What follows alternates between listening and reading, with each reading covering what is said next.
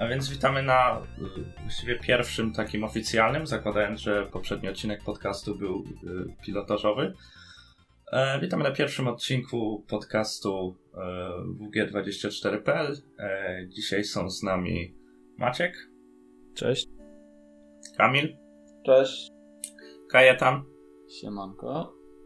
I ja, czyli Bartek, będę hostem tego podcastu, tak samo jak zresztą ostatnio. E, dzisiaj jednak nie będziemy rozmawiać o tym, co się działo na rynku gier, ale e, obierzemy sobie jeden konkretny temat, pogadamy o sandboxach, najpierw trochę o tym, co się kiedyś działo na rynku sandboxów, później pogadamy trochę o najnowszych trendach na rynku. No to co, myślę, że warto by zacząć. Kto chce zaczynać, że tak powiem? Czy ja mam zacząć, panowie? Znaczy, no to ja mogę, możemy sobie zacząć od, no chyba największej z ostatnich tej sandboxów, czyli Legend of Zelda Breath of the Wild, która jakby zredefiniowała gatunek sandboxów.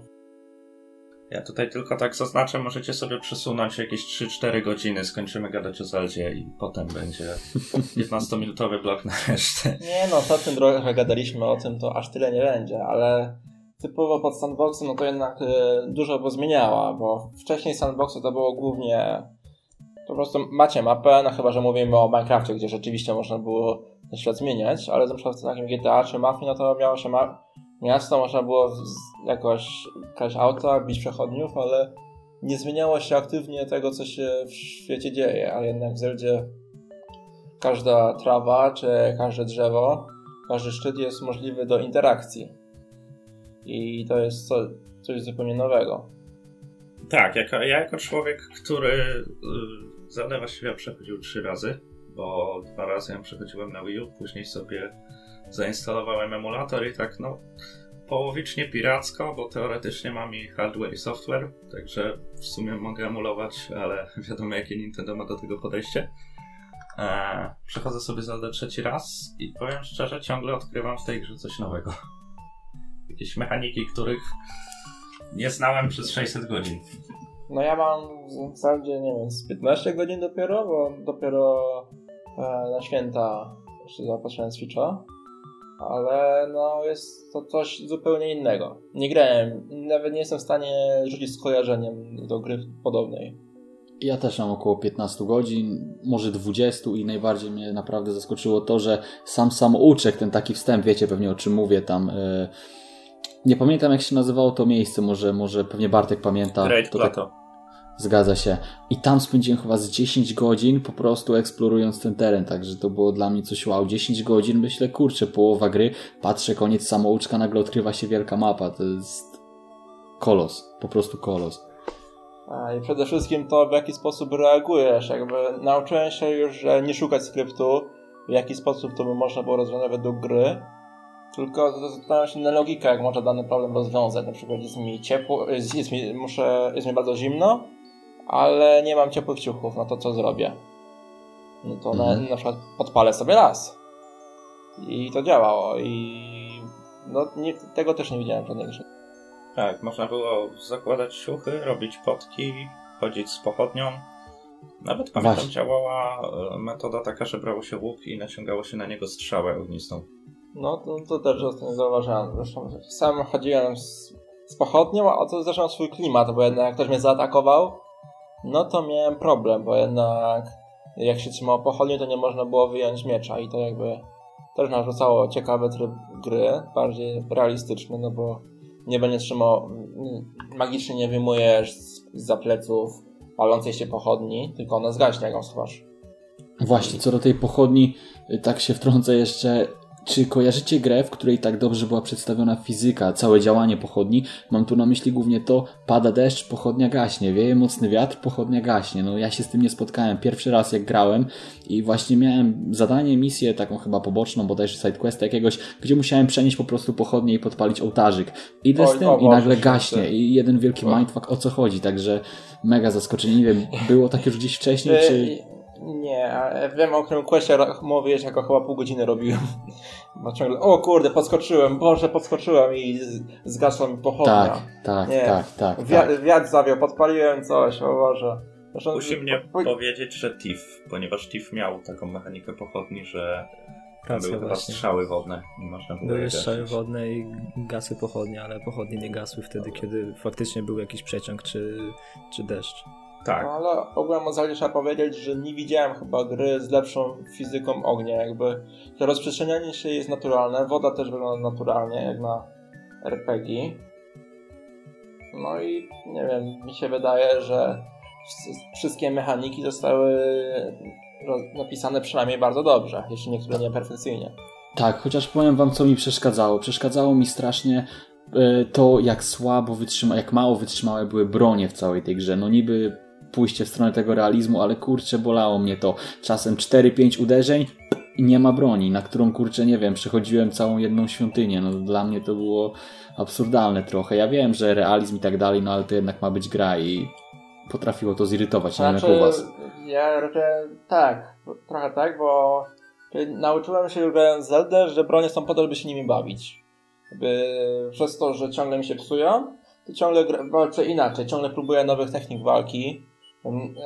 Raz latam boomerangiem, bo wiem, że nie mam już że mam długodystansową broń, jakąś mam na lepszego bossa, zostały mi na niej 3-4 uderzenia i będzie po niej no to wolę na słabszy powalczyć z bumerangiem, e, rzucając nim, który zresztą fajnie się też rzuca, bo niekoniecznie musi do nas wrócić, musimy jakby dobrze stać i to też jest fajne. Ale jakby rzeczywiście e, brakuje mi, nie wiem, takich porządnych przedmiotów, które rzeczywiście, no powiedzmy, nie wiem, trzy razy dłużej chociażby wytrwały. Jakby, tak jak na przykład byłem w świątyni jakiejś początkowo, przyszedłem do zbyt trudnej świątyni mhm. i sobie ra radziłem, bo w walce wydawało mi się, że dobrze mi idzie, tylko problem był taki, że zostało gdzieś jedna trzecia e, życia strażnikowi, to mi się skończyły bronie. No i co tu teraz robić? No nic, musiałem uciekać. Nie wiem, czy mam teraz trochę psuć zabawę, ale są takie bronie faktycznie wytrzymałe później. A, no Jak dojdziecie do, do broni z Lineli, czy do broni znajdowanych w tych takich e, endgame'owych obszarach, chociaż Zelda jest w sumie bardzo otwarta i tutaj ciężko zakreślić, co jest naprawdę endgame'em, nie? Mhm. To nie wiem, jakoś po tych 30 godzinach, jak już przestaniecie używać e, tych wszystkich drewnianych broni i tak dalej, one są wytrzymałe. Okay, no. Ale są tak serio, serio wytrzymałe, że idzie, wiadomo, no nie są, nie są niezużywalne, tak?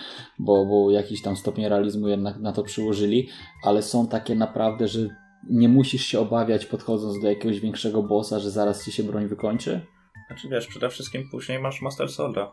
E, który, którego się nie da zniszczyć. Jest tylko, może się wyczerpać w nim energia i po chyba 5 minutach możesz używać dalej. Także tak naprawdę później jak już wyciągniesz Master Sworda w drugiej połowie gry, to możesz grać tak, że przez ponad połowę walki używasz tego Master Sworda, który ma dość dobry atak. Z tego co pamiętam po DLC to było chyba 60 punktów ataku. E, no, a później sobie pomagasz jakimiś broni.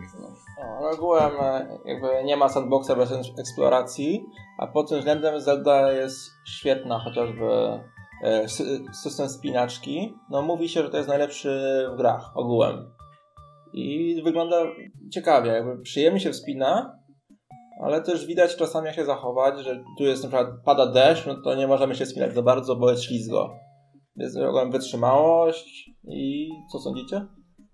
Znaczy, sorry, że jeszcze wrócę trochę do broni, bo w Zelda nie grałem, bo y, nie mam do tego platformy, ale w innych grach, gdzie też był świat otwarty, czy na przykład w Don't Starve, czy w Far Cry'u dwójce, bronie też nam się zużywały i to było całkiem ciekawe, bo wymagało od nas, że musimy znaleźć kolejną broń, musimy zwiedzić większy teren, czy musieliśmy zgrindować jakąś, jakiegoś perka, żeby tą broń sobie naprawić. Więc w sumie to, że bronie się kończą, to też wymaga od nas tego, że musimy znajdować kolejne i cały czas grać tak naprawdę w tą grę. Znaczy to jest, to jest fajne, nie? Znaczy, rozumiem, że niektórym to będzie mocno przeszkadzać. Mi to przeszkadzało przez pierwsze 2-3 godziny. Ale napędza rozgrywkę później, tak naprawdę cały tak, czas. ale później tylko raz mnie wkurzyło właśnie tej świątyni, gdzie po prostu mi zabrakło broni. A tak to nie, to tak się bardzo dobrze bawię, bo no mówię, ciągle muszę inaczej, bo każdy przeciwnik ma inną broń. No to jakby nie ma tak, że umiem grać mieczem, to będę miał tylko mieczem że to przeszkadza naprawdę w pierwszych godzinach tylko, bo później, no, z doświadczenia wiem, że już później mam tyle tych broni, że muszę je wyrzucać, żeby dobierać te lepsze, także... Ogólnie trzeba pamiętać, że mimo wszystko tam jest dość, dość e, przyjemny, że tak powiem, drop z mobków. gdzie zabijesz praktycznie za każdym razem z jakiegoś nawet przeciętnego wypada ci broń, która będzie powiedzmy gdzieś tam względnie, względnie mocna, także no... Czy tam jest taka naturalna zasada, że jak zabijasz mobki o określonym poziomie siły, to dostajesz ich broń, która też ma określony poziom siły i jak się porwiesz na jakiegoś wysokolevelowego mobka, to dostaniesz wysokolevelową broń, ale musisz jej używać tak ostrożnie, żeby nie zużyć całej. To jest fajne. No tak, zdecydowanie mi się bardzo podoba to. Jakby chętnie sobie atakuję przeciwników, chociaż czasami się złapałem na tym, że jak trafię akurat na słabszych, a mam dobre bronie, to ich unikam, bo mi się nie chce jakby marnować ich. Nie no, ogólnie, ogólnie to całe wyważenie, jak już mówimy o broniach, mówimy o warunkach pogodowych, to wszystko, wszystko zadziałało dobrze i tutaj też uważam, że to jest plusem, bo e, do, czego, do czego dążę? Mówimy o sandboxach, gdzie, gdzie często po prostu przekuwa się tą, tę sandboxowość całą, w cudzysłowie, nad fabułę. I w Zeldzie, w Zeldzie tego, tego błędu nie popełniono, bo tam jednak ta fabuła naprawdę trzyma wysoki poziom. Nawet te sidequesty, kurczę, muszę przyznać, że są mega ciekawe. Wiadomo, są typowo listonoszowe, tak, przynieś, podaj, pozamiataj, ale, ale większość potrafi budować fabułę, potrafi budować klimat. I na przykład, jak mówimy o sandboxach, no to wiadomo, że w takim Just Cause czy trzecim, czwartym, nie wiem jak pierwsze dwie części, ale no fabuła wysokim poziomem na pewno nie stoi. No w dwójce, dwójce też nie stała. No, w pierwszych dwóch ja bym powiedział była jeszcze gorsza chyba. To mamy odpowiedź, w trzeciej, czwartej jest jej praktyczny brak, więc chyba na jedynkę i dwójkę się nie będę porywał. No, w się chodzi o to, że są wybuchy i tyle o to. Mi się przede wszystkim bardzo podobało w Zeldzie to, że w porównaniu do może nie Just Cause'a, ale Far Cry'a, który pamiętam jak odpaliłem pierwszy raz Far Cry'a czwórkę, E, przeszedłem samouczek, odpaliłem mapę i po prostu zobaczyłem, że na tej mapie jest więcej znaczników niż jakiejkolwiek mapy, jakiegokolwiek terenu. W zasadzie nie ma znaczników i to jest świetne, bo nie ma tego, że cię zmuszają do znalezienia jakiegoś, nie wiem, koroka. Tam jest zresztą 900 koroków i oni nawet krwią z ludzi, którzy te 900 koroków znaleźli, dając im pod koniec, no, gówno, dosłownie. To to jest nagroda, także to jest fajne. Ta gra nie zmusza do niczego i tak pozwala na totalnie swobodną eksplorację. E, no tak. tak. Znaczy, no fajnie jest to, że coś może sobie odznaczyć na mapie, jak oglądając przez lornetkę, może przez ten tablet.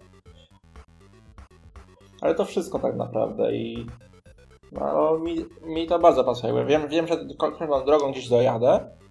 To ja ogółem jestem z tych, co w RPGach nie lubią znaczników, nie lubią minimap i w miarę możliwości to wszystko wyłączają. Ja nie lubię przykład... znaczników przez, przez wzgląd na mój perfekcjonizm. Jak widzę znacznik, ja muszę go zaliczyć. Widzę mapę do odblokowania, muszę ją odblokować i tak to działa. A jakby w Zeldzie teraz praktycznie każda aktywność miała znacznik, to ja bym dostał jakiegoś... Jakbym miał kurczę biegać po całej mapie i śmigać te znaczniki. No przecież to jest kolos. No, nie wiem. Nie wiem ile by zajęło wymaster... Bartek pewnie wiesz, więc y, proszę uracz mnie tą wiedzą. E, całe przejście Zeldy, Breath of the Wild, wymasterowanie jej. Ile? Całe dokładnie nie wiem, ale jak robiłem bez e, solucji e, i miałem pod koniec wszystkie shriny, wszystkie 120 shrinów, Aha. jakieś 600 koroków i wszystkie questy z DLC, to 240 godzin miałem. No to proszę. I jeszcze dodatkowe 300 koroków, tak? To można spokojnie doliczyć, myślę, jeszcze jedną czwartą tego czasu. 300 godzin. No. Z netem to myślę, że się zepniesz w 200 godzinach, tak szczerze. Jak się zepniesz. Mhm. Przy takiej zasadzie, że już w miarę wiesz, co robić z tą grą i jak szukać tych poroków. No tak, ale wiadomo, że też inna kwestia wtedy wychodzi. Jak drugi raz coś robimy, to już taki speedrun trochę będzie, a nie samogranie. No, a ogółem e, Mówimy o speedrun. No, no, z, z zaczników mi się podobało to, że no normalnie, na przykład takim, nie odjąłem się od Skyrima trochę, bo tam na przykład hmm. jak masz quest, że jest ujścia rzeki, to znaczy, znaczy ci pokaże nie tylko ujście rzeki, on ci pokaże konkretną lokalizację przeciwników, której musisz szukać. A tutaj dostałem e, jakąś questa, że no, ujścia rzeki jest skarb bandytów, czy kogoś tam, no to sobie poszedłem. Musiałem najpierw znaleźć, gdzie jest ujście rzeki, a później musiałem się tam jeszcze rozejrzeć, czy to na pewno tutaj i znaleźć e, konkretny skarb. I to nie, mi to jakie coś dużo bardziej wpływa na immersję i dużo lepiej, mam większą satysfakcję niż ze znalezienia od tak skrzynki, z której pewnie i tak byłby kiepski lód. to jest właśnie fajne, że ta gra nie traktuje gracza jak idiotę po prostu. Powiedzmy to szczerze. W ogóle może nim już temat Zeldy, bo 15 minut ja tu tak z bólem serca przerywam. Ale jeśli poruszyliśmy temat gier, które nie traktują graczy dla idiotów, to ja bym w sumie e, wyszedł z gromu, o której ja miałem mówić, a mianowicie o Mafii 2 i po części Mafii 1, która no była gangsterskim sandboxem, którego chyba już nie doświadczymy przez następne parę lat. Niestety. Znaczy, Kajtek wspomniał, e, wspominał coś tam o Jakuzie. Nie wiem, znaczy nie grałem, dopiero sobie kupiłem Humble Monthly i Yakuza Zero na mnie czeka. Bo... Znaczy nie, nie, jest, nie jest to typ gry jak Mafia. Ciężko mi powiedzieć, przyznam się, też z bólem serca w Mafię nie grałem. Nie grałem, zawsze jak chcę ją kupić, to, to kończy się dla mnie tak samo jak chęć obejrzenia Ojca Chrzestnego. Też nie obejrzałem, chylę, chylę czoła i, i krałem serce, ale też nie obejrzałem zawsze jak chcę obejrzeć jakoś tak, a, jak już się zabieram, tak samo jak chcę kupić Mafię, zawsze jest też a, i nie mogę kupić. Także liczę, że, że jak posłucham Was, to, to jakoś może jeszcze dzisiaj dokonam zakupu. Akurat zaczęły mi się ferie po sesji, także czas będzie, mam nadzieję. E, natomiast wracając do tematu, y, Yakuza jest na pewno też grą gangsterską, aczkolwiek jest to zupełnie inny klimat, który traktuje o innych rzeczach i inaczej do tego podchodzi.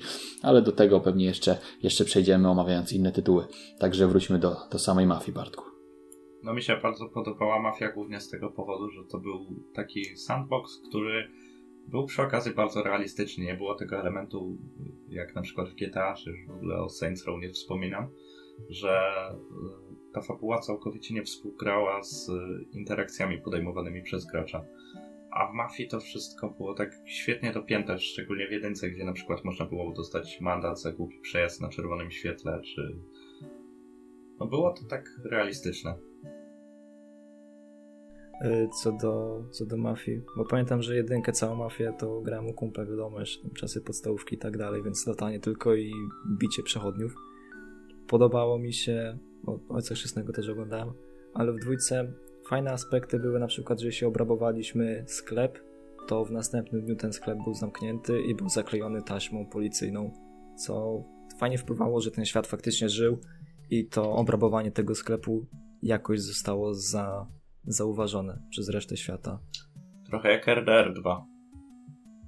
No coś, coś mniej więcej w, tą, No. w ten sposób, ale też bolało to, że ta mafia była bardzo krótka i wiele rzeczy nie zostało wykorzystanych, na przykład sam, sam fakt właśnie tego rabowania sklepów, było to w DLC, ale DLC był na czas, więc kompletnie DLC, jak zobaczyłem, że wszystkie zadania są ograniczone czasowo, odpuściłem, bo nie mogłem pojeździć po mieście, nie mogłem się pobawić w tej nie, DLC też był taki typowy skok na kasę niestety. Ale właśnie a, a propos tego, że zahaczyliśmy trochę o Eldera. Czy wy to graliście w ogóle w Eldera? Bo tutaj wiem, że u nas w redakcji paradoksalnie dość mało osób grało. W co? W Eldera? Mhm, Eldera dwójka. W Red Deada. A, RDR-a. A, nie, nie, nie, nie grałem. Ja, ja też widziałem nie, przez ja, ramię. Dosłownie. ja nie grałem, nie zagram i raczej nie zagram, bo po prostu boję się przytłoczenia przez tę grę. To jest dla mnie... Właśnie, Za- Ja to że szukałem kogoś, kto by na przykład potwierdził to, co ja czuję, bo ja się od tej gry odbiłem, autentycznie. Kupiłem sobie Eldera dwójkę, zagrałem w niego chyba 3-4 godziny i leży, bo po prostu nie wiem, może ta gra jest za, rea- za realistyczna, aż z drugiej strony pociągnęli ten temat, albo te mechaniki są takie dość nieprzyjemne. Znaczy, co do realizmu trochę, to ja czytałem, że zabijanie zwierząt jest takie bardzo brutalne, w sensie, że słuchać skomlenie, ogóle widać jak wykrwawiają i nie wiem, mnie to trochę jednak ostraszyło, bo jednak uwielbiam zwierzęta jakoś jakby no tak jak w Zeldzie, no wiem, że wracamy, ale w Zeldzie strzelisz i od razu z niej wyskakuje mięs mięsko. A tutaj musisz os- słyszeć, jak to zwierzę skomli, widzisz, jak na przykład próbuje uciec y, z krwią na ziemi jakoś, nie wiem, to mnie trochę przeraża. Jakoś, jeśli miałbym, nie wiem, próbować wymaksować RDR-a, no to jednak byłoby mi ciężko. A widziałeś nowego Mortala? Tam to się leje krew. I też jest oskurowanie. Ale ludzi to można, ludzi to tam. Zwierzątka. No, to, to, to, to co innego, nie, nie, ja z ludźmi nie mam problemu. Nie no, wiem, wiem, co masz, wiem co masz na myśli. Znaczy to idzie w ten taki realizm. Ja, ja też nie wypowiem się z własnego doświadczenia, bo nie grałem, ale słyszałem, podchodzisz do szafki, jednym klawiszem, znaczy jednym przyciskiem otwierasz szafkę, gałką gdzieś tam ją przesuwasz do siebie, wtedy każdym klawiszem wyciągasz każdą inną rzecz w tej szafce i jeszcze innym klawiszem ją zamykasz, żeby następnie drugą gałką ją dopchnąć. No to jest dla mnie kurczę, no. Ale Ja to rozumiem. jest okropne. Tak, w prologu, to jak, jest... jak byłem w prologu, to yy, jedna z niewielu misji, którą autentycznie ukończyłem w Elderze. Tam była taka scena, że wchodzi się do yy, chaty, która jest napadnięta przez obcy gang i yy, najpierw się tam wybija tych gangusów i później trzeba tą chatę obrabować. Znaczy trzeba, no można. I ja się autentycznie czułem jak idiota, który nigdy wcześniej nie grał w gry przez to. Bo ja musiałem podejść do tej szafki, jeszcze dość dokładnie wymierzyć, bo tam było, nie wiem, pięć obiektów obok siebie do otwarcia i żeby otworzyć ten konkretny. I jeszcze dodajmy do tego tą charakterystyczną dla postaci Rockstara fizykę. One są takie strasznie ociężałe i ciężko się tym precyzyjnie steruje jednak. No to jest okropne.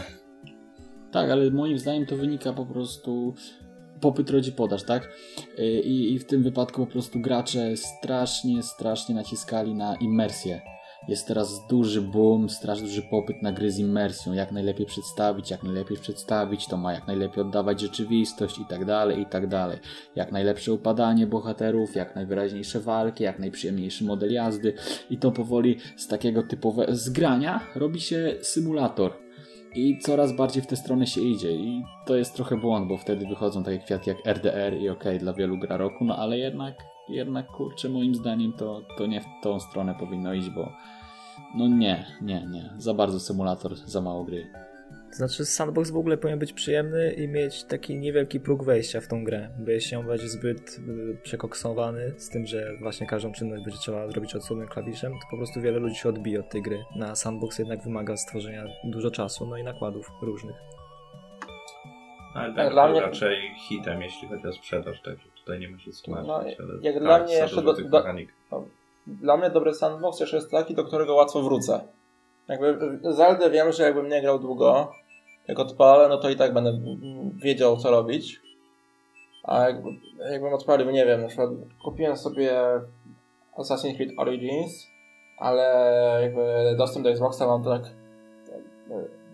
co wi- w weekendy jestem w domu, to mam Xboxa, a jestem w domu co drugi, trzeci weekend. No to jak odpalam tego Asasyna, no to już nie pamiętam co, co robiłem ostatnio, nie? A z kolei do Zeldy wiem, że kiedymkolwiek bym nie odpalił, to bym się odnalazł. Bo też chodzi o przyjemność nie tyle z samego, powiedzmy, gdzieś tam odkrywania fabuły, co przyjemność z samego grania w grę. I mówię tutaj z naciskiem na tego grania, tak? Że czasem jesteś w stanie wejść, powiedzmy, do GTA tylko po to, żeby sobie pojeździć po mieście. No to jest dla mnie właśnie definicja sandboxa. Piaskownica, robisz co chcesz i niekoniecznie czerpiesz przyjemność z samego, powiedzmy, gdzieś tam przechodzenia fabularnego gry, ale z tej całej zabawy, z tej całej pobocznej, powiedzmy, gdzieś tam sielanki, którą, którą możesz sobie zapewnić. No tak, jak najbardziej. Są gry, które jakby e, możesz zupełnie porzucić e, fabułę, po prostu bawić się światem, tak jak wspomniałeś w GTA i, no, i czerpać zabawę. W Zeldzie tak jest. E, No nie nawet w pamiętam. samym Far Cry'u. No, w Far Cry'u też można było, tak. Pamiętam, że Far Cry 3 spędziłem chyba ze 100 godzin, więc... No, trochę świetny. Ciekawy, moment, e, ciekawy temat podjęliście, bo na przykład taki Far Cry, czy Assassin, czy nawet Horizon Zero Dawn. Czy to można nazwać takim prawdziwym sandboxem? Bo ja na przykład bym to nazwał bardziej grą z otwartym światem. Nie, tak, tak, to jest bardziej gra z otwartym Jak się światem. zrobi wszystkie te misje, wszystkie znaczki, to tam nie ma nic do roboty poza tym. Nie chce człowiek tego odpalić na godzinę tylko po to, żeby, nie wiem, pojeździć, czy pobawić się. No i to już właśnie chwilę, że przed podcastem rozmawialiśmy o tym chwilę z Kamilem. E, Zależy jak definiujemy te sandboxy. Czy to jest właśnie po prostu otwarty świat z masą różnych interakcji, czy to jest jeden wielki, kurczę, no właśnie ta piaskownica. Robisz co chcesz, gdzie chcesz, jak chcesz. Tylko, że jeśli byśmy to definiowali właśnie w ten sposób, że masz pełną otwartość, zero jakichkolwiek obowiązków, to tak naprawdę ile możemy wyliczyć takich prawdziwych sandboxów? Minecraft? Terraria i długo, długo nic, jeśli chodzi o samą piaskownicowość. Ogółem teraz jest trend, żeby dążyć w stronę sandboxów, od, raczej otwartych światów, powiedzmy tak. No bo co, Tom, Tomb Raider ma otwarty świat, E, Metro będzie miał otwarty świat, no Far Cry'e wszystkie. E, Co tam jeszcze możemy z takich gier, które je... wydaje się, że korytarzowe byłyby lepsze. No bo to wszystko idzie właśnie w tę stronę tej imersji, o której rozmawialiśmy przy okazji RDR-a. Nie wiem, widzieliście y, trailery do nowego Metro? Jak najbardziej. Proste. Kurczę, no nie wiem, mi osobiście to strzelanie wydaje się lekko toporne. Słyszałem różne opinie, ale jak dla mnie to jest takie lekko, nie powiem drewniane, ale zbyt realistyczne w tym wszystkim. Jeśli mówimy o grze traktującej o zombie, gdzie, jeśli o mnie chodzi, uważam, że powinien być zachowany dość spory dynamizm.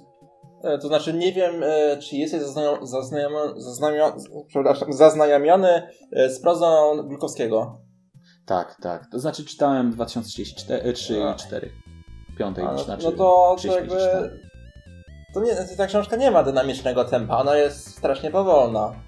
Tak, tylko też mówimy o grze na podstawie książki, a nie do końca jej pełnej adaptacji, bo jeśli byśmy chcieli, kurczę, też y, w pełni oddawać to, co, to, co Sapkowski napisał o Wiedźminie, to nie mówilibyśmy o tak dobrej grze, uważam, tylko... No tak, e, e, jak najbardziej, ale jakby klimat 2033, mówię teraz o grze, Mhm. został właśnie przez to zachowany i jednak e, wiadomo, to jest adaptacja, coś innego. Glukowski nad tym też pracował, ale Tak, trzeba było zachować, chcieli zachować chyba klimat pierwowzoru mimo wszystko. Tylko czy 2033 było grą z otwartym światem? No, no chyba nie, nie? Nie No pamiętam. nie, mi się wydaje, że była bardziej liniowa, przynajmniej ja tak wspominam, ale grałem dawno. Wydaje tak samo chyba było- z Last Light było, nie? Korytarzowe było- strasznie od tego, że no to były typowe korytarze, to było metro, tak? Chodziliśmy, chodziliśmy po metrze, także no siłą woli to, to wymagało tego, a teraz tak, jednak ale- do tego otwartego świata, który moim zdaniem wymaga większego dynamizmu, no bo jeśli będziemy mieli się poruszać tak jak się poruszaliśmy po korytarzach, no to, to będzie zbyt powolne. Co innego jest jak idziemy Ale prosto przez korytarz i wyskakuje nam przed nami horda zombie i po prostu strzelamy, a co innego jak jesteśmy na otwartej łące i mamy zombie z lewej, z prawej, na dachu i jeszcze z podziemi nam wypełza. To jest... To ma swój klimat, ale raczej Metro nie jest według mnie aż tak masową produkcją, że, że ma swoje grono fanów, którzy to kupią, Tak, ale tak. nie jest, nie jest jakby e, nie ma tak, szeroko, tak, tak szerokiej bazy fanów, żeby musieli na konkretny sposób, jakby tak mówisz, bardziej przystępny wprowadzać. No, biorąc Ja się pod uwagę do tego- wymagania, to, to tej rzeszy fanów wcale nie muszą teraz sobie powiększyć znacząco, no ale zobaczymy. No, znaczy zobaczymy. Sama gra prezentuje się dobrze, tylko pytanie właśnie, czy, ta, czy ten otwarty świat będzie rzeczywiście dobrze, że jest otwarty. Jeśli mogę teraz swoje trzy słowa dodać, y, co do. Na początku, może co do toporności strzelania, to do serii Stalker. E, Tam mieliśmy cholernie toporne strzelanie. Tam praktycznie broń, która się zacinała, która miała swój odrzut, każda y, inne parametry, plus to, że grawitacja była, no i te pociski schodziły w dół. A co do dynamizmu, ciężko też zrobić w grze postapokaliptycznej dynamiczny świat, no bo to wiadomo, to jest postapokalipsa, więc tych ludzi nie będzie zbyt dużo, wiadomo. Też nie możemy całego światu zapełnić wszędzie, no tak. Nie mówmy też, żeby to był Fallout 76, tak, gdzie nie ma NPC-ów, bo to, bo to nie ma najmniejszego sensu. Ale no wiadomo, też światu po, po katastrofy nuklearnej nie zapełnimy każdej wioski tysiącami ludźmi, żeby to było kogo zabijać tak naprawdę. No bo nawet y, w RDR 2 to mówili, że pomimo tego, że jest y, dziki zachód, y, rewolwerowiec, no a w pewnym momencie mierzymy się z kilkudziesięcioma wrogami. To też tak troszeczkę nie wpływało na imersję. No dobrze to wyważyli w New Vegas chociażby moim zdaniem. No, no tak. Cieszę się, że właśnie wspomniałeś o Falloutach. Jakby no, e, Falloutom 3D można zarzucić wiele rzeczy. Szczególnie Ale tych wed- robionym przez Bethesda, bo New Vegas Znaczy, no tak, tak, wiedziałbym, ale że jest takie złe. jednej rzeczy nie można zarzucić według mnie, to jest świat. I zarówno Fallout trójka, wielu hejtowany, jak i zrobiony przez Obsidian New Vegas, jak i czwórka, i wydaje mi się, że pewnie jak siedem- siedem- 76 ma fajny 76 pominimy w ogóle. Znaczy, samo zachęcanie do, sama eksploracja, jakby sam świat, kreowanie już. No właśnie, wydaje mi się, że wszystkim- chodzi o kwestię samego świata, nie tyle gdzieś tam Tak. gry, a, a tego całego uniwersum. Samo uniwersum Fallouta jest na tyle ciekawe, jak kiedyś czytałem taki strasznie obszerny artykuł gdzieś na jakiejś zagranicznej stronie, nie pamiętam, o tym, właśnie o tym całym uniwersum tego, tego Fallouta, ile jest krypt, czym się charakteryzują. To jest tak rozwinięte, że o tym by można napisać cykl książek, bez dodawania niczego od siebie, po prostu ciągnąć z gier. No to jest dla mnie fenomen. Także uważam, że, że to stoi po prostu za tym światem, ale no, no, świat genialny, tak, zgadzam się. Z, znaczy głównie grałem w trójkę i czwórkę z tych 3D, że, przepraszam, trójkę i New Vegas, w czwórkę tylko chwilkę, no, w 7-6 w ogóle i no bardzo mi się przyjemnie eksplorowało te wszystkie tunele, ja nie wiem, zniszczone miasta, obozy, e, laboratoria ciekawe. No, e, pod tym względem kreacja świata w zarówno Trójcy, jak i New Vegas na wielki plus. No i to nadal był sandbox, bądź co bądź, mogliśmy się bawić. Znaczy sandbox, gra z otwartym światem, skoro już tak to. No, jak nie już jesteśmy przy Bethesdzie, to myślicie tak całkiem szczerze, że nowy test im wyjdzie, w sensie będzie dobry? E, to znaczy, co, zależy co rozumiesz przez e, dobry, czy dobrze, dobrze się sprzeda? Hmm. Dobrze no, się sprzeda, dobrze to myślę na pewno, myślę... ale czy, tak. czy sprzeda się na tyle dobrze jak na przykład Skyrim? Znaczy, powiem Ci, jestem z obozu, który uważa, że jeśli szóstka będzie jak Skyrim, to będzie beznadziejną grą. Też tak uważam, bo to jest dziwne, ale wróciłem. Mi się bardzo podobał Skyrim w 2011, jakby przechodziłem. Naprawdę, A uważałem tak. ją za super grę. Wróciłem do niego rok temu i to było bolesne przeżycie. Znaczy, nie, nie gra mi się to źle, tylko. Ee, raczej najpierw grałem Skyrima, a później grałem Morrowinda i już nie chciałem wracać do Skyrima. Bez Skyrim mnie traktuje jak idiotę, który pokaże, mam wielki zamek, a gra mi dokładnie mówi w jakiej w szufladce jest szukany przeze mnie przedmiot. Wiesz co, to ja mam to Albo samo, lo, zaginiony, ja... zaginiony loch, który mi mapa wskaże, gdzie dokładnie on jest, a, ale nikt, on, nikt o nim nie wie. Tak, to, a, a w Morrowindzie... Tak samo no. Ja miałem, tylko że ja poza Morrowindem przerobiłem jeszcze Wiedźmina i Zelda i kreacja fabuły w Wiedźminie, kreacja otwartego świata w Zeldzie i kreacja questów w Morrowindzie, jak zestawimy to ze Skyrimem, no to wychodzi straszna bieda. Znaczy pamiętaj, czyli nie porównam aż tak Wiedźmina i Zeldy, bo to są nowsze gry, nie? Więc cofałem się jakby, że według mnie Bethesda popełnia jakiś błąd technologiczny, skoro gra sprzed 10, przed 10 lat, bo chyba nie więcej taka jest różnica między Morrowindem a Skyrimem, się nie 9 lat, e, to no według mnie Morrowind miał po prostu ciekawszy świat. Jakby Skyrima ratują trochę mody. Jakby tam jest e, trochę bardziej nastawione na fabułę, więc jakby lepiej mi się w nie grało. Ale no tak jak gra nie zachęcała ani questami, ani tymi... Mówiło się, że poboczne questy są takie super, ale nie wiem, mnie to, że gra traktowała jak debila, to bardzo mnie e, odstraszało od tej gry. Wiecie co, ja, na pewno ja grałem Skyrima... Mów, mów, Maciek, mów. Dziękuję, że seria The Elder Scrolls w ogóle cierpiała na jakiś taki autystyczny wątek główny. E, niby walka ze smokami, ale jak pamiętam walka ze smokami, gdzie przeciętny jakiś tam strażnik, który się błąkał po lesie, był w stanie zabić tego smoka po prostu.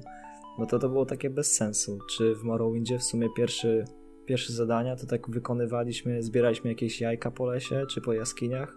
No to nie za bardzo zachęcało nas znaczy... do w ogóle poznawania tego świata, był nudny po prostu. Znaczy ja powiem tak, ja Morrowinda traktuję tak, że dla mnie to jest, to rzeczywiście jest sandbox. Jakby wczuwam się w konkretną postać i patrzę po prostu w notatnik, co mam do zrobienia i się tak bawię. A w Skyrimie tego nie miałem.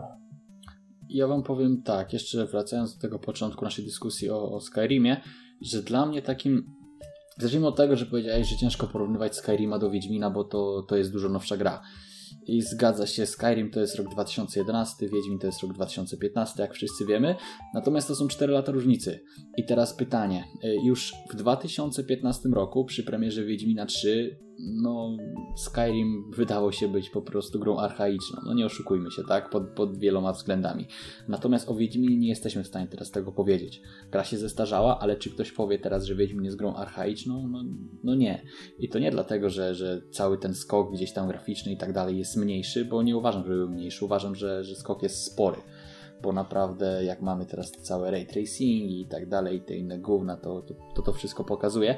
Natomiast dla mnie takim znakiem tego, że, że Skyrim nie był do końca dobrą grą jest to, że już tak naprawdę rok od jego wydania gracze grali tylko i wyłącznie na modach. I nie mówię tu tylko o modach graficznych, bo naprawdę tych modów było sporo, czy to jakieś mody rozwijające fabułę i tego typu, i tego typu sprawy. Także No, znaczy, no, e, obserwację, że e, zauważcie jedną rzecz, jak wyłączycie wszystkie znaczniki w Skyrimie, to tej gry się praktycznie nie da przejść.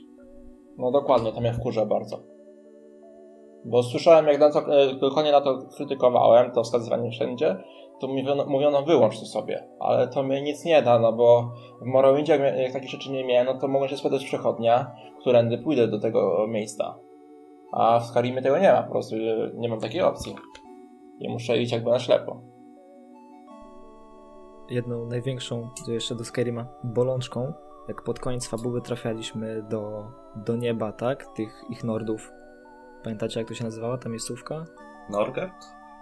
Nie, jakoś chyba tak. Nie, no wiem o czym mówisz, ale nie pamiętam nazwy. I bolało mnie, że tam, że to miejsce było puste. Po prostu tam nie było nic do roboty. Mieliśmy zabić tylko tego ostatniego smoka, no to fajnie, przechodzimy. Oczywiście nie my go zabijamy, bo ta czwórka tych y, dziwnych ludzi, nie wiem, bohaterów, bo też w sumie nie byli tak jakoś fajnie opisani. Po prostu wyciągnęli miecze, topory, zasiekli go na naszych oczach, nawet nie zdążyłem go dobyć, mówiąc szczerze. A tak to cała to, to miejsce było puste, a było dość duże. Można było to jakoś wykorzystać. I to też pokazuje bolączkę Skyrima, że pomimo tego, że miało ogromną predyspozycję bycia jeszcze lepszą grą, bo w sumie w 2011 było spoką grą. Z tego co pamiętam, jak ja byłem w gimnazjum, Tak, to wszyscy, wszyscy grali, wszyscy Proszę, grali, wszyscy e, mówili o tym na przerwach. Czy A no, ja, być jeszcze lepszy. ja narzekam na Skyrim, ale przeszedłem, mam pewnie ponad 100 godzin, nie? Więc e, No, ja to wtedy na za, 800 zagrywałem. No, no, raczej no, są tacy ludzie, nie? Ale ogółem, raczej on stoi na silniku Obliviona. Tak Nie, więc na, to- na silniku Morrowinda. Aha, aha Tylko z, znaczy, Boże. on zmienił nazwę, ale Tak, aha, no, no to już widzę, dlaczego Wiedźmin jest po trzech latach jest, wygląda świeżo, a Skyrim wygląda w 2011 wyglądał staro, przynajmniej graficznie. Nie widzę problemu. Fallout 76 też stoi na silniku Morrowinda. I jakie ma oceny? No, No, mniejsza o- niż Oceny to nie 76. kwestia grafiki. Nie, No, no, przecież to ale, widać, że idą na łatwiznę. ale ogółem w Skyrimie czułem jeszcze bardzo zmarnowany wątek, już nie pomijając Smokiel, tam była ta wojna domowa, nie? Ces- kończy. Cesarstwo z gromowładnymi, ale tej wo- wojny nie było czuć. Mogłeś dobyć do którejś z frakcji i wziąć udział chyba w pięciu bitwach, ale czy to miało jakiś realny wpływ na, na świat? Nie, według mnie żadnego. Wspomniałaś mi właśnie tą finałową bitwę tej, tej wojny, gdzie było chyba 10 żołnierzy po jednej No. stronie. Znaczy, no tak, zmieniało, zmienia...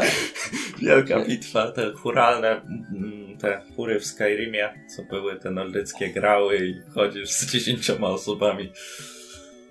A no skoro tak, jest ja- zmarnowany potencjał, to uważacie, że w TS6 będzie kontynuowany ten cały, ten, ten fantastyczny, średniowieczny klimat, czy raczej pójdą trochę w coś innego, trochę odbiją od tego typowego świata fantazji?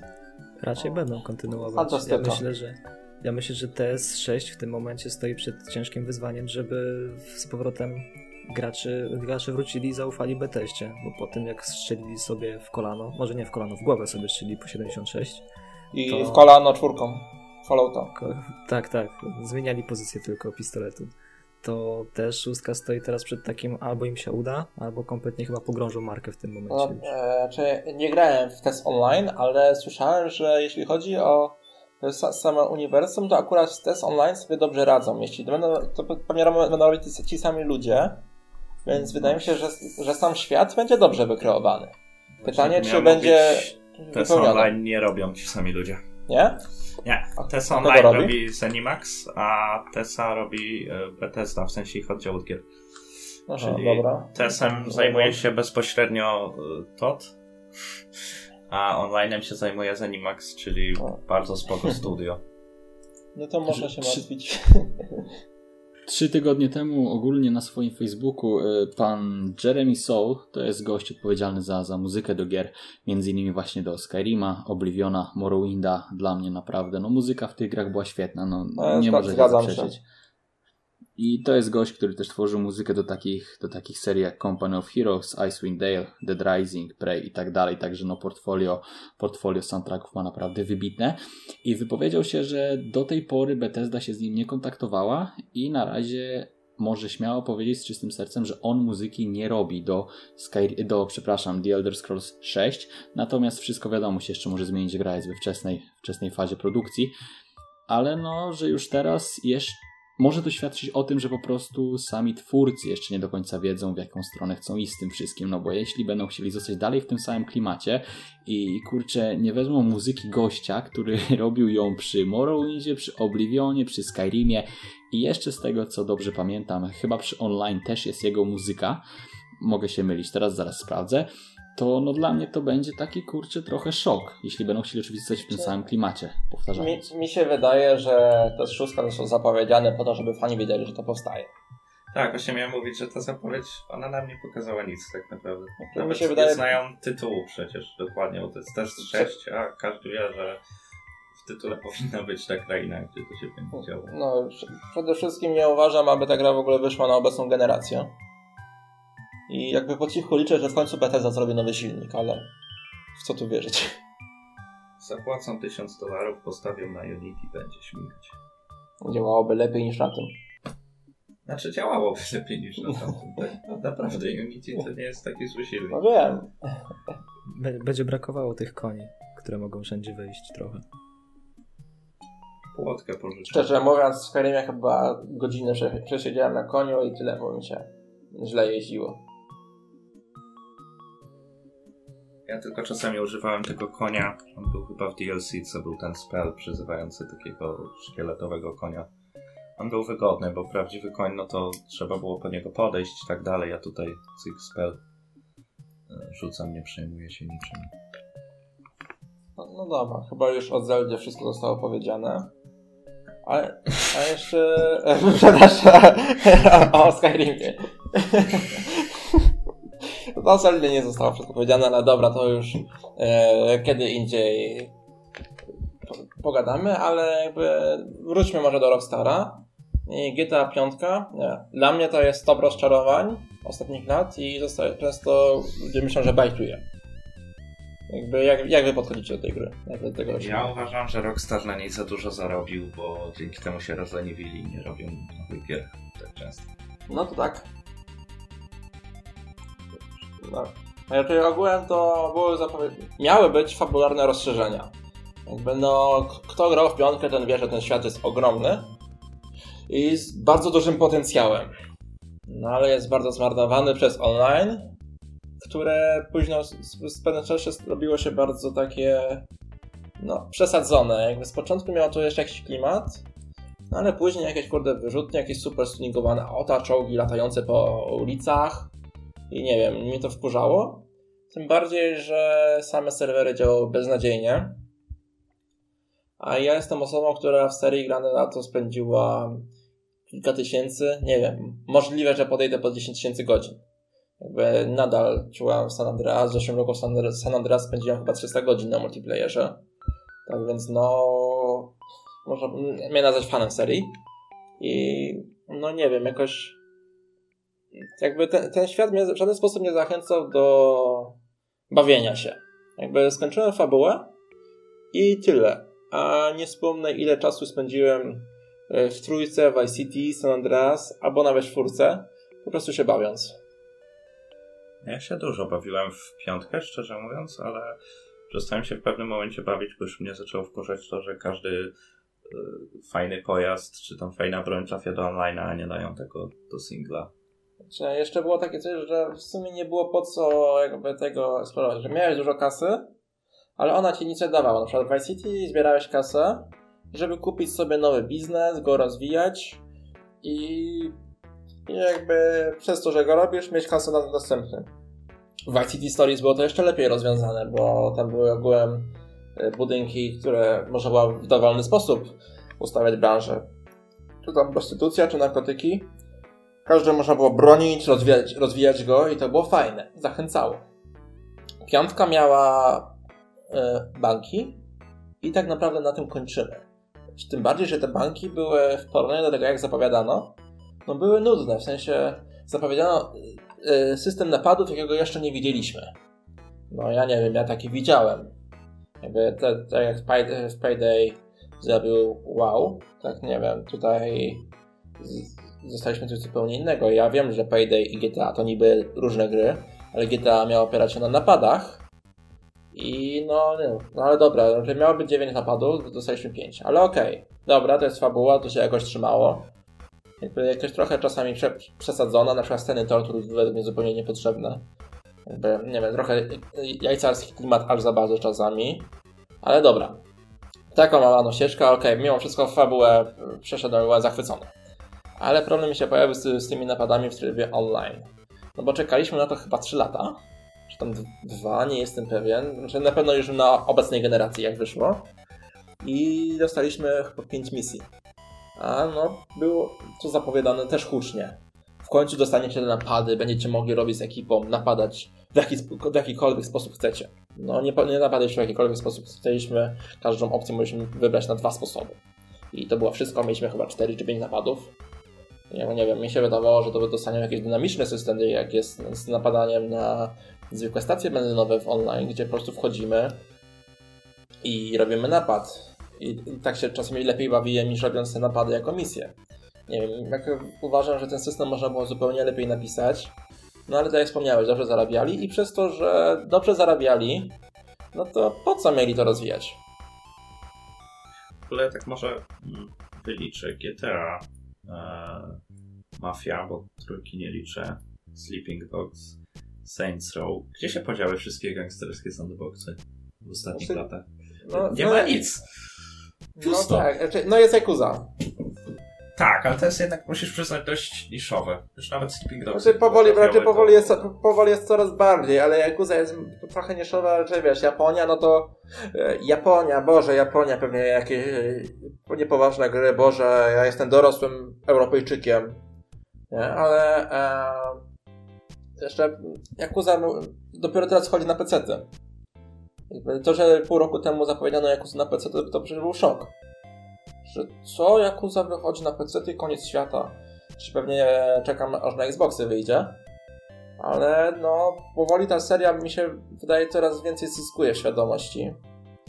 No ale i może trochę zyskać na tym, że no jakby tak jak mówisz, jest trochę nie, kiepsko z tymi sandboxami, no bo była Mafia Trójka, która była tak powtarzalna, że no... no... Ona była nudna po prostu. Tak, i po prostu się o niej nie pamiętam. Ona była marna.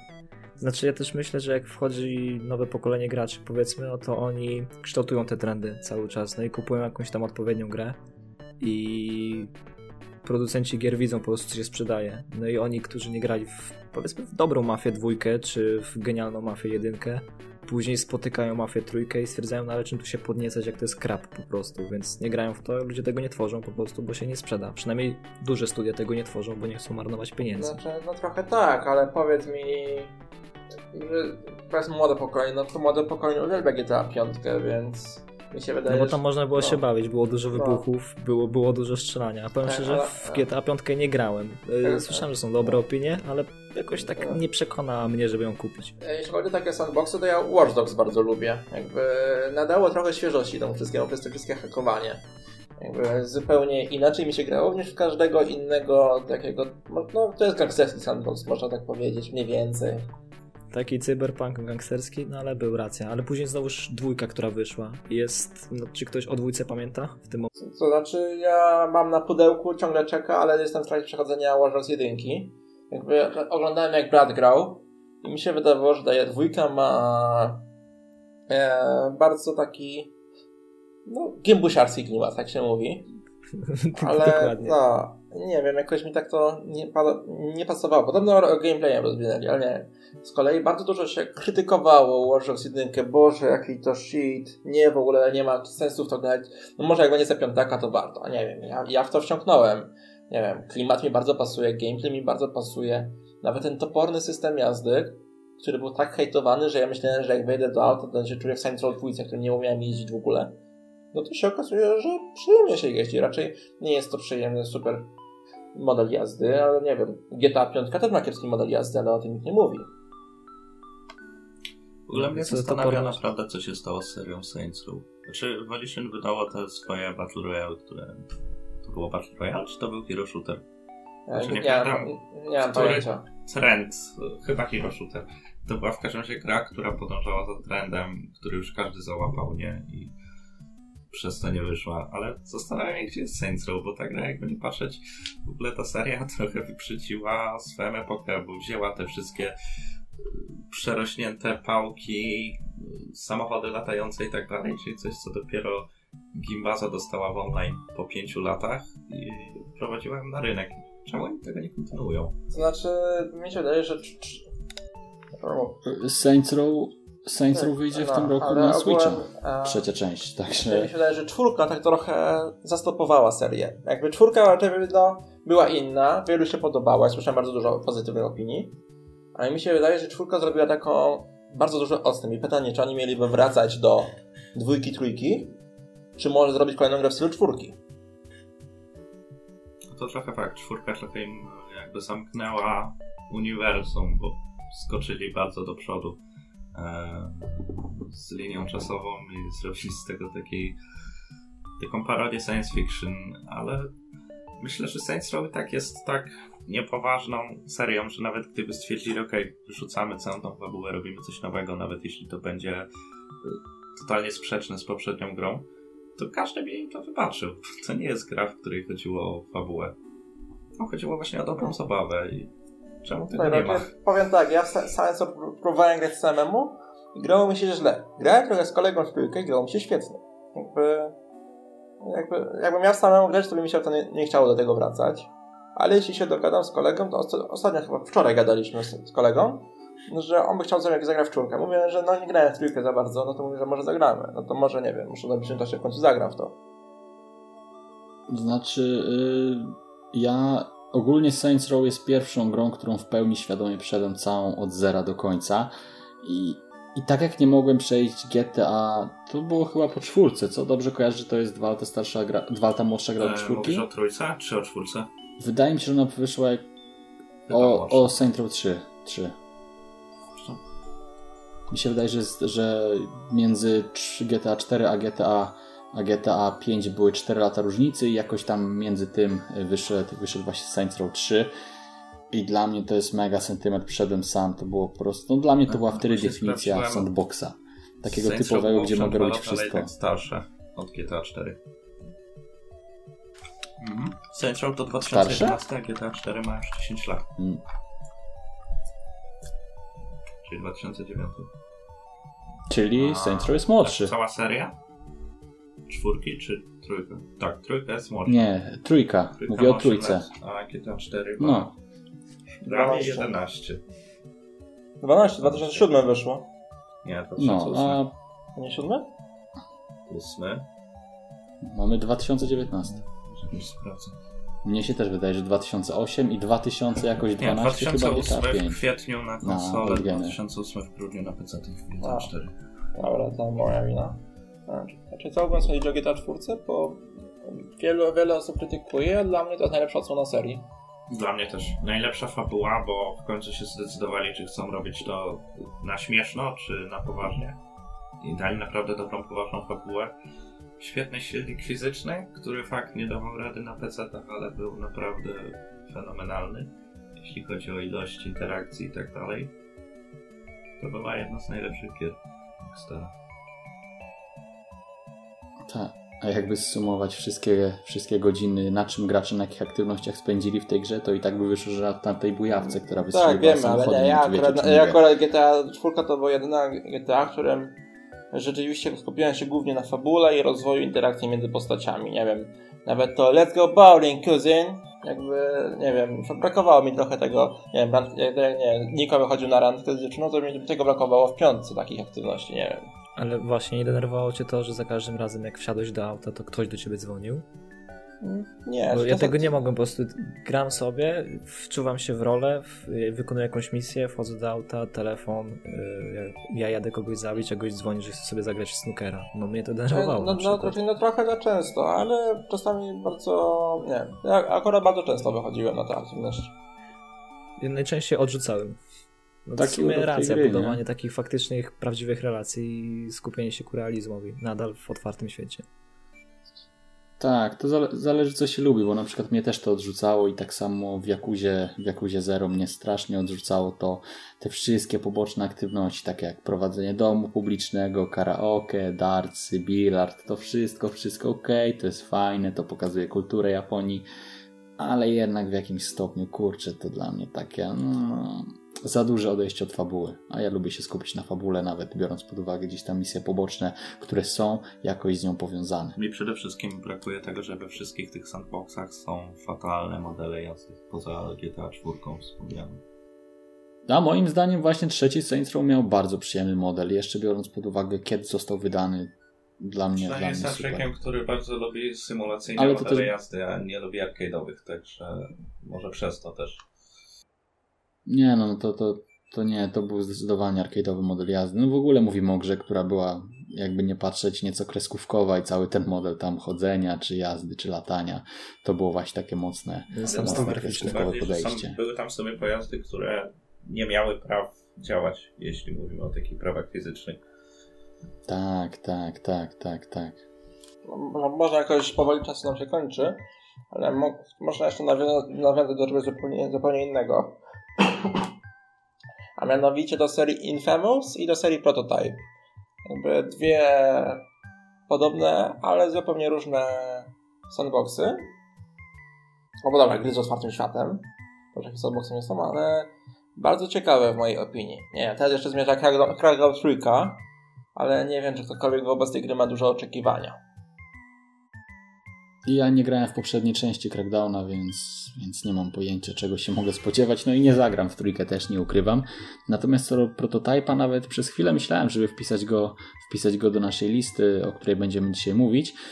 Natomiast ostatecznie zrezygnowałem właśnie wychodząc do tego, że okej, to jest gra z dużym otwartym światem, ale niekoniecznie ten cały sandbox. Mimo, że mogliśmy wejść w wiele miejsc, mogliśmy latać po, po, po ścianach, chodzić, wchodzić na budynki, na drzewa, na lampy. No taki w sumie Spider-Man trochę. Oczywiście nie obrażając e, ubiegłorocznego Spidermana. Natomiast no Prototypa bardzo lubię i dla mnie świetna, świetna gra z otwartym światem. Taka też jedyna w swoim rodzaju tak naprawdę, chociaż mówicie też o Infamous, który w zamyśle jest dość podobny. No ja akurat grałem tylko w pierwszą odsłonę serii, nie grałem według wielu najlepsza Second Sun, bo nie mam PS4, ale też, też się w tym bardzo dobrze bawiłem. Jakby, czyli ja, ja do tego odpalałem sobie tak, żeby się czasem pobawić. Jakby, no spo, sporo się w tej grze bawiłem, sporo zamiast bawić się w główne wątki. Nie wiem, ja lubię tego typu gry. Jakby to jest otwarty świat, ale jest no rzeczywiście jest otwarty, jakby, nie wiem, kojarzę, że jak, jest, jak był jakiś budynek wysoki, to można było na niego wchodzić i nie, mi się to kojarzy z otwartym światem. Też wiadomo, wiadomo Zel- Zelda pozmieniała to wszystko, ale o Zeldzie nie rozmawiamy już. No. Tak, ale prototyp to który to był rok? W sumie Stare nawet nie pamiętam ale w sumie teraz. z takich gier podobnych to Dead Rising także, który w zasadzie otwartym światem nie był, ale chyba był jakimś sandboxem, przynajmniej y, chyba część druga, z tym dodatkiem Off the Record. To czyli, a jedynka i dwójka to nie Tak, są limitem limit. czasowym, czy tylko, czy tylko jedynka? Dwójka na pewno nie miała. Można było właśnie. Się, znaczy, Znaczy, E, znaczy, jedynka Chyba, że miała, nie, tak. dwójka miała. Dodatek. Je- jedynka dodatek na pewno nie miała, podstawka dwójka- miała tam jakiś, ale to można było w jakiś sposób obejść z tego co kojarzę. Pamiętam, że dodatek był w kompletnie otwarty, można się było bawić, więc ja powiem szczerze, spędziłem dużo czasu latając po centrum handlowym i siekając dookoła różnych zombiaków.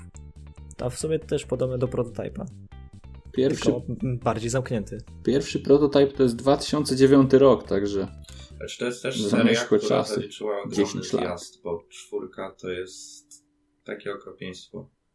Ktoś w ogóle pamięta o Dead Rising 3 i 4?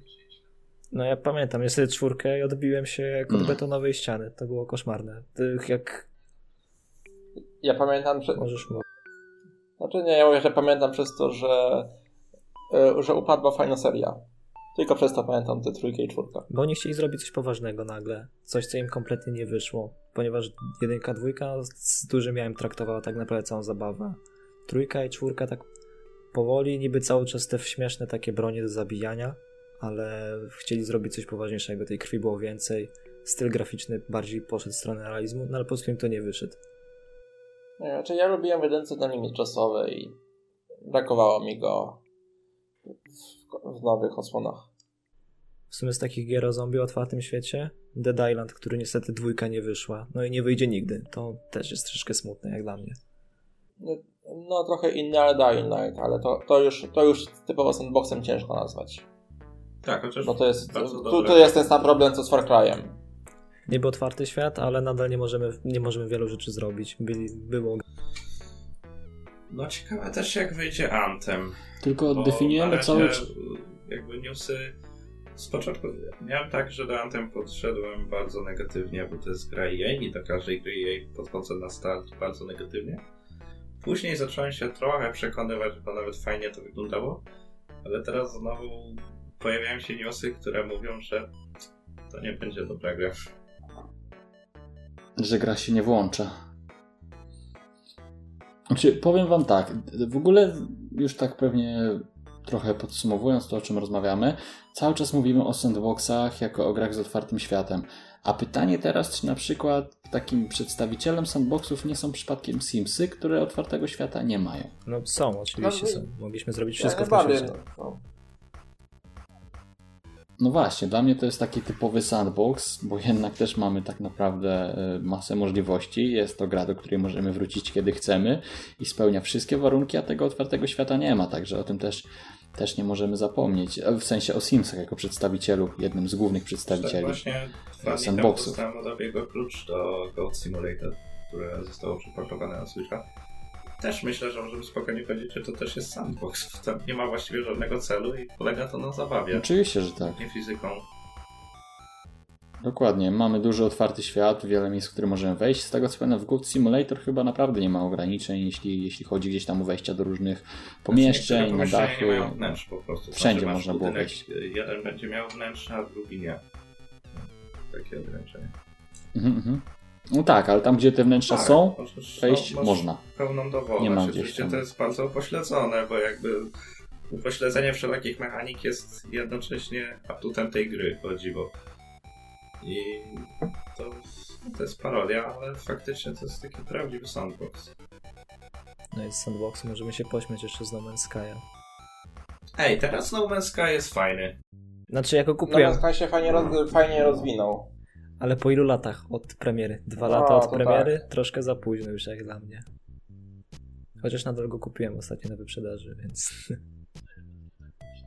No to jednak nie tak późno, jak dla ciebie z tego wynika. Znaczy on był fajny, ja go śledziłem od samego początku, jak zaczęli pierwsze teasery wyrzucać później było duże rozczarowanie podczas premiery, bo faktycznie gra była obcięta z, z, z, ze środka, no masakrycznie. To co widzieliśmy na filmach, na gameplayach, a później dostajemy takiego krapa praktycznie. Cały czas otwarty świat, sandbox, ale pusty. Nic z nim można było zrobić przez długi okres czasu. No też byłem bardzo rozczarowany przy premierze, ale teraz wygląda to bardzo ciekawie i y, muszę sobie to w końcu kupić. Jeśli już jesteśmy przy Man's Sky'u, to też poruszę ten temat Star Citizen. Ktoś z Was spróbował z tą grą swoich sił? I ja... To jest właśnie taki przykład Ja sandboxa nie, dla mnie, który niby ma ogromną ilość e, mechanik, detali i tak dalej, ale znowu jakakolwiek, jakikolwiek fan, jakakolwiek zabawa, jaką można wyciągnąć z tej gry, jest dla mnie totalnie zabijany przez ten realizm. Pseudorealizm, E, ale E, Bardzo podobna sytuacja jest Elite Dangerous. Tam też jakby gra zaczyna być fajna, jak opanujesz wszystko. Jak będzie miał fajny, fajny statek pozwalający ci dużo dalej latać. A no z początku tego nie będziesz miał i jakby pierwsze 20 godzin w tej grze jest bardzo męczące. I jakby im dalej, tym więcej. Znam ludzi, co e, już przebiją się przez tą granicę 20-30 godzin, to mają tych godzin 300-400, bo, bo osiągnęli całkowicie. No ale też e, no, pró- próg wejścia jest bardzo wysoki. Właściwie jeśli nie masz znajomych, żeby cię w to wprowadzili, to nie wiem, czy w ogóle jesteś w stanie bardzo dobrze ogarnąć tę grę, żeby dawało ci satysfakcję, żeby się nie odbił. trochę tak jak MMO jeszcze 10 lat temu, które właściwie chyba każdy z nas był wciągany przez kolegów z klasy do jakiegoś MMO, jeśli graliście. Tak Niestety. to się rozwijało, Tak, że cała tak. klasa grała, Jasne, to tak. i ty grałeś i później wszyscy bluskaliście na kowala, że wam spalił miecz plus 8. Znaczy to jest, to jest do dzisiaj. Dzisiaj na przykład to wychodzi tak po drodze było z Minecraftem, tak jest teraz z Fortnite'em, myślę. Tylko, że Fortnite ma nieporównywalnie łączą to dość mocno łączy te spoczy. Bo to właśnie tak nawiązałem do tego Star Citizena, do tego, że MMO też mają ogromny próg wejścia ze względu na to, że tam Do progu wejścia. istnieje metagra. I to jest myślę ten, ten, ta różnica. Do Fortnite'a każdy wejdzie, chociaż ostatnio szczerze mówiąc e, jadąc w Szczecinie do domu wracając tramwajem, to ja widziałem plakat, e, reklamę e, kursów dla rodziców gry w Fortnite'a i tak trochę umarłem to widząc. Kurde, słyszałem, słyszałem, że jest coś takiego w Stanach Zjednoczonych, ale że to już do Postępowy Polski doszło, kraj. to... Pierwszy raz nie w lesie. Uuu. No, już tylko krok za Ameryką. To tak jeszcze spytam was, bo jestem teraz ciekaw w zasadzie, jak już tak rozmawiamy i, i znaleźliśmy naprawdę masę różnych typów tych sandboxów. Jakie są, może niech każdy mi poda takie trzy cechy, waszym zdaniem idealnego sandboxa? Czym powinien się wyróżniać taki idealny sandbox? Trzy cechy, które wam pierwsze przyjdą do głowy. No to według mnie przede wszystkim wpływ na świat. Tak, no, no wrócę do Zeldy, ale nie wiem, no mogę, mam trawę, mogę sobie ją podpalić. Nie wiem, e, widzę, upuszczę jabłko, to może mi e, konie zjeść. I nie wiem, to jest przede wszystkim. I to wydaje mi się, że mniej więcej było też RDR 2, Mhm. to w zupełnie innej formie przedstawiona. No drugą rzeczą jest jak najbardziej e, świat zachęcający do eksploracji. No a trzecią byłaby jednak e, myślę, że przystępność. Jakby, No nie ma, nie muszę ciągle siedzieć w tej grze, żeby pamiętać co trzeba było robić, tylko po prostu sobie odp- mogę odpalić raz po miesiącu i, i będę wszystko ogarniał. Jasne, jasne. Bartek? Jak dla mnie to przede wszystkim dobry silnik fizyczny, bo każdy sandbox, który mi sprawiał dużo przyjemności, miał świetny silnik fizyczny i w sumie y, bardzo y, uważam, że to jest moim zdaniem przynajmniej integralna część sandboxa, bo dobry silnik fizyczny jednocześnie wpływa na drugą cechę, którą sandbox powinien mieć, a mianowicie coś takiego, że można go odpalić, wsiąknąć na 10 godzin i nie zrobić w nim absolutnie nic. Pojeździć po mieście, pozabijać przechodniów, coś co nie będzie miało zupełnie wpływu na grę i właśnie takie taka nieskończona ilość interakcji, jakie gracz może przeprowadzać bez znudzenia. No i Jasne. chyba jeszcze duża ilość kontentu, mimo wszystko. Mały sandbox to jest jak dla mnie zły sandbox. Nie no, wiadomo, mała piaskownica, ciężko się w niej pobawić. Ale Maciek? też sporo. Od... Jeszcze, jeszcze się wtrącę, jak już jesteśmy przy tym. Wybacz. A jak już jesteśmy przy tym, że duża ilość kontentu. Jakby ten kontent musi też być dobrze rozplanowany. No bo jest wiele gier, które, no to z tego, że mają narzucane kontenty, narzucane questów, to po prostu ich się nie chce wykonywać. W Zeldzie właśnie przez to, że nie masz tych znaczników, to nawet o tej zawartości nie wiesz często. I nie, to jest fajniejsze według mnie, niż jak mam asasyna, te, te nowe asasyny, w których mam tyle tego, że nie wiem, które do rozegrać. Y, Zrobię wszystkie, bo chciałem wymaksować, nagle jestem o 5 poziomów ponad y, zalecanym poziomem trudności. Nie no, Jakby jasne. nie wiem, to mi trochę tak szwankuje. Rozumiem. No w sumie taka konkluzja mi się teraz nasunęła, że, że mówimy o sandboxach. Sandbox to w dosłownym tłumaczeniu piaskownica, tak? Ta piaskownica musi być idealnie uważana, bo jeśli piaskownica będzie za mała i nawet w niej nie zrobimy babki z piasku, no to co to jest za piaskownica? A z drugiej strony sandbox, tak? To powtórzę, piaskownica, a nie plaża z piaskiem, na której tak naprawdę samemu ciężko się bawić, bo jest tak obszerna, tak duża, że nie da się jej całej zagospodarować i, i naprawdę są pewne gry, które, które powinny być tylko dostępne w multi, bo w singlu idzie się w nich tylko zagubić. Ale to tak trochę pobocznie. I Maciek, podaj nam swoje trzy cechy idealnego sandboxa. Znaczy, jak dla mnie klimat na pewno. Mówię, seria Stalker, którą wsiąknąłem nosem i dość często ją wciągam jeszcze teraz. E, Czeki, pleki. I w damkę. mniej więcej. Ale no, genialne to, że można się było kręcić po, po zniszczonym mieście, po Czarnobylu, po Prypeci, ale to w części trzeciej dopiero. Coś, co faktycznie przyciągnęło mnie do tego sandboxa. Ja nie musiałem tam strzelać do niczego, mogłem chodzić tylko i chłonąć ten klimat. E, tak jak wspomnieliście, no ten świat musi być czymś zapełniony, bo jeśli jest pusty, to nic tam nas nie trzyma tak naprawdę. Więc no, no nie ma sensu się bawić w sandboxie, gdzie, gdzie nie ma grabek, gdzie nie mamy nawet z czego postawić tej babki z piasku. A trzeci, w sumie ciężko stwierdzić tak naprawdę jakieś trzy cechy dobrej gry, bo to niektóre gry na przykład, y, dla przykładu Spor, one nie miały jakiegoś klimatu wielkiego, czy historii w swoim świecie, ale tam mogliśmy się bawić cały czas. Chyba jeden z większych sandboxów, a ominęliśmy w ogóle Spor.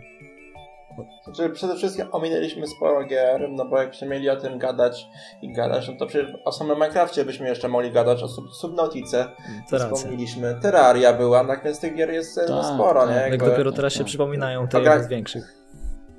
Tak, no jakby, nie wiem, mieliśmy, każdy, znaczy, no w Minecrafcie chyba każdy spędził sporo czasu. Oj, oj. Tak mi Nie- się wydaje. Myślę, że w tysiącach. Przynajmniej u mnie, jeśli No chodzi, jeśli chodzi o jakby, godziny.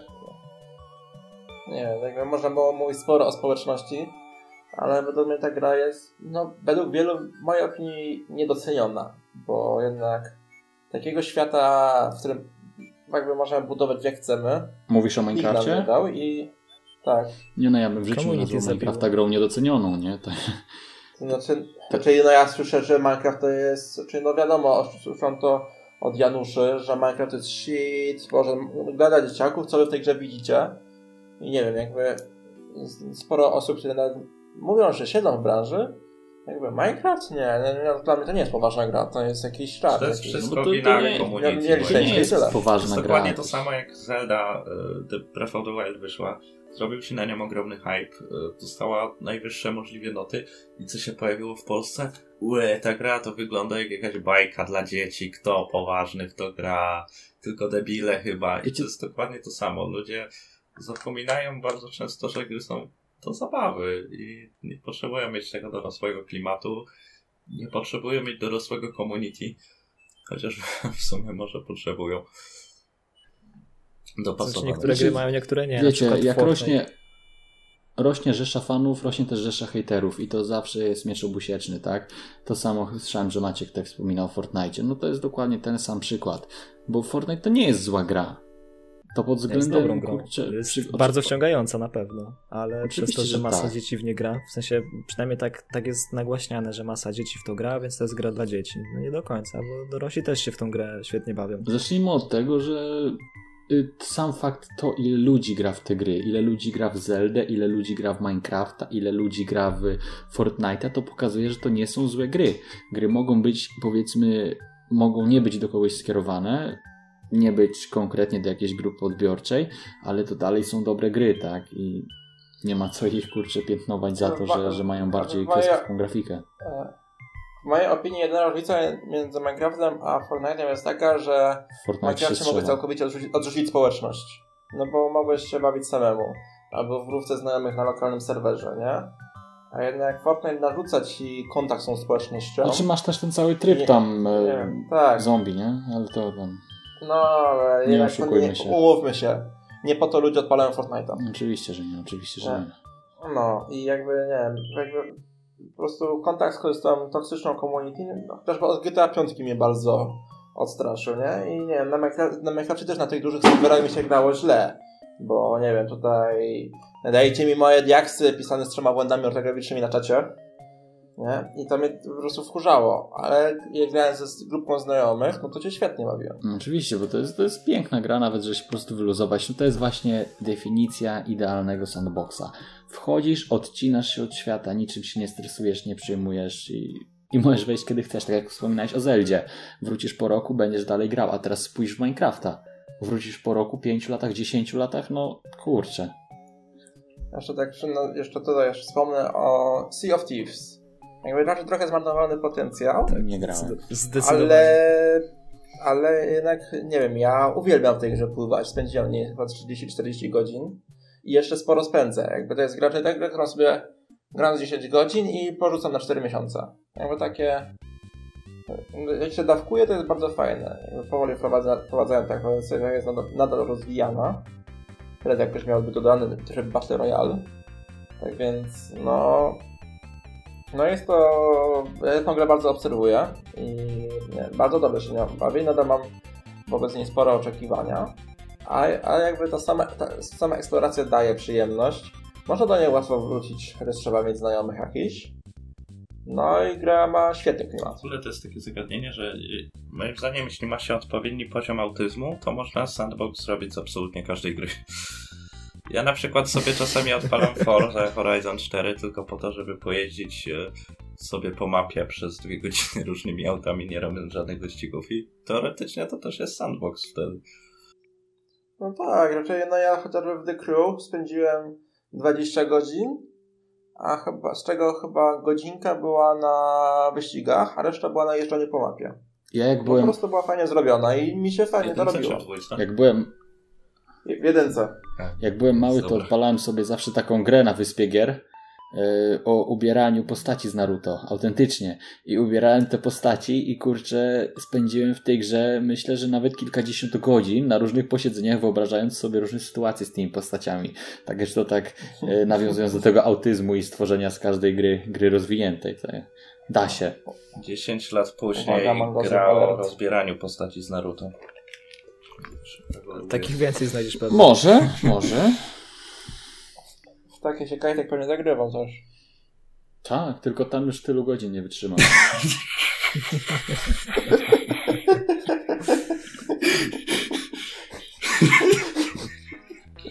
Po, pozytywny akcent na zakończenie.